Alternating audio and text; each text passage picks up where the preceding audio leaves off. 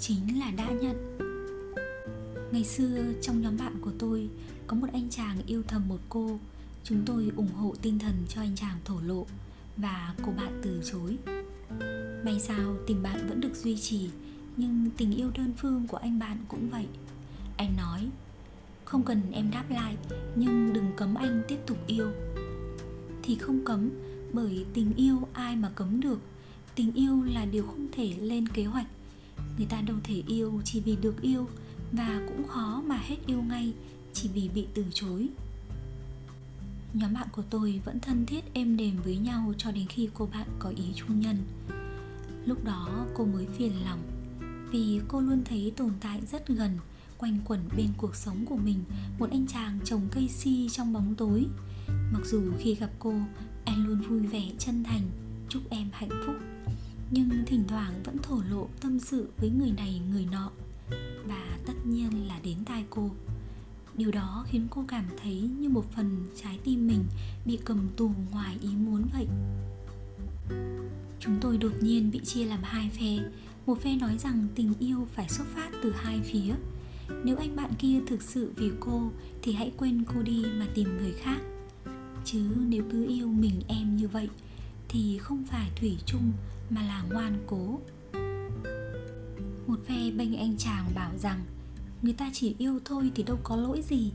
Người ta đã chấp nhận yêu chay, không muốn nhận lại, không đòi hỏi, không làm phiền, mắc mớ gì mà cấm. Có người còn trích dẫn câu nói của là martin yêu vì mong được yêu lại là con người, yêu chỉ để yêu là thiên thần. Và hùng hồn tuyên bố rằng anh bạn tôi thuộc dạng thiên thần. Cuộc tranh luận không có hồi kết, bởi sau đó cô bạn theo chồng, anh bạn cũng đi xa. Đã mười mấy năm có lẽ, nhưng mới đây email về, anh vẫn nhắc đến cô. Tôi chợt nhớ đến câu chuyện đó khi đọc được một bài viết, tình yêu là vị kỷ của một tiến sĩ triết học tên gary hume ông viết rằng, chúng ta vẫn được nhắc đi nhắc lại rằng, tình yêu phải bao gồm sự hy sinh chúng ta thường được dăn dạy rằng tình yêu dựa trên những lợi ích riêng là thứ tình yêu thấp kém và hèn hạ. Rằng tình yêu đích thực là phải vì người khác, nhưng có thật như vậy chăng? Thử tưởng tượng rằng một tấm thiệp valentine do một người yêu theo chủ nghĩa hy sinh cho mà không cần nhận lại, viết với những dòng chữ như sau. Anh chẳng vui vẻ gì với sự hiện diện của em. Anh không anh không có được sự thích thú cá nhân nào khi nhìn ngắm khuôn mặt em, dáng người em, cách em bước đi, hành động hay suy nghĩ. Mối quan hệ của chúng ta không đem lại lợi ích gì cho anh, mà chỉ cho em. Em không thỏa mãn bất cứ nhu cầu thể xác, cảm xúc hay trí tuệ nào của anh. Em là một cái thùng từ thiện, nơi anh trao tặng vô điều kiện tình yêu của mình. Yêu em. Ví dụ thú vị của ông khiến tôi suy nghĩ ai sẽ khát khao tình yêu, ai sẽ khát khao tình yêu kiểu đó? Chắc chắn không phải tôi, có lẽ cũng không phải là bạn. Theo gary Hull tình yêu đích thực trái ngược hoàn toàn với điều đó. Nó có thể là kinh nghiệm ích kỷ nhất mà một người có thể nếm trải. Theo đó, ý nghĩa chính xác nhất của từ này, yêu là tìm kiếm lợi ích trước hết, yêu là tìm kiếm lợi ích trước hết cho chính cuộc đời, cho chính cuộc đời ta mà không đòi hỏi sự hy sinh của người khác hay của bản thân ta. Ông khẳng định rằng chính vì vậy mà những người mong đợi mình sẽ nhận được một tình yêu vô điều kiện dựa trên chủ nghĩa hy sinh là những kẻ ăn bám, cố gắng giành lấy một vị trí, cố gắng giành lấy một giá trị tinh thần mà mình không đáng có. Cùng một cách nói, cùng cùng một cách với những kẻ trộm, cố gắng đoạt lấy của cải vật chất không do công sức của mình làm ra. Đúng là người ta thường tô đậm chữ hy sinh trong tình yêu, mà quên rằng một tình yêu thực sự đẹp là tình yêu sâu đậm từ cả hai phía, mà không phải ai hy sinh cho ai cả. Tình yêu đẹp nhất là cả hai cùng hưởng lợi, mà không ai phải thiệt hại. Yêu một người là vị kỷ, vì ta yêu một người trước hết là bởi người ấy mang một giá trị đối với riêng ta theo tiêu chuẩn của ta, rằng người ấy làm cho cuộc đời của ta trở nên tốt đẹp hơn, tràn đầy hơn, ý nghĩa hơn, rằng người ấy là một nguồn vui lớn lao của ta. Ngược lại, hãy nhớ rằng ta được yêu bởi vì ta có một giá trị đối với người ấy.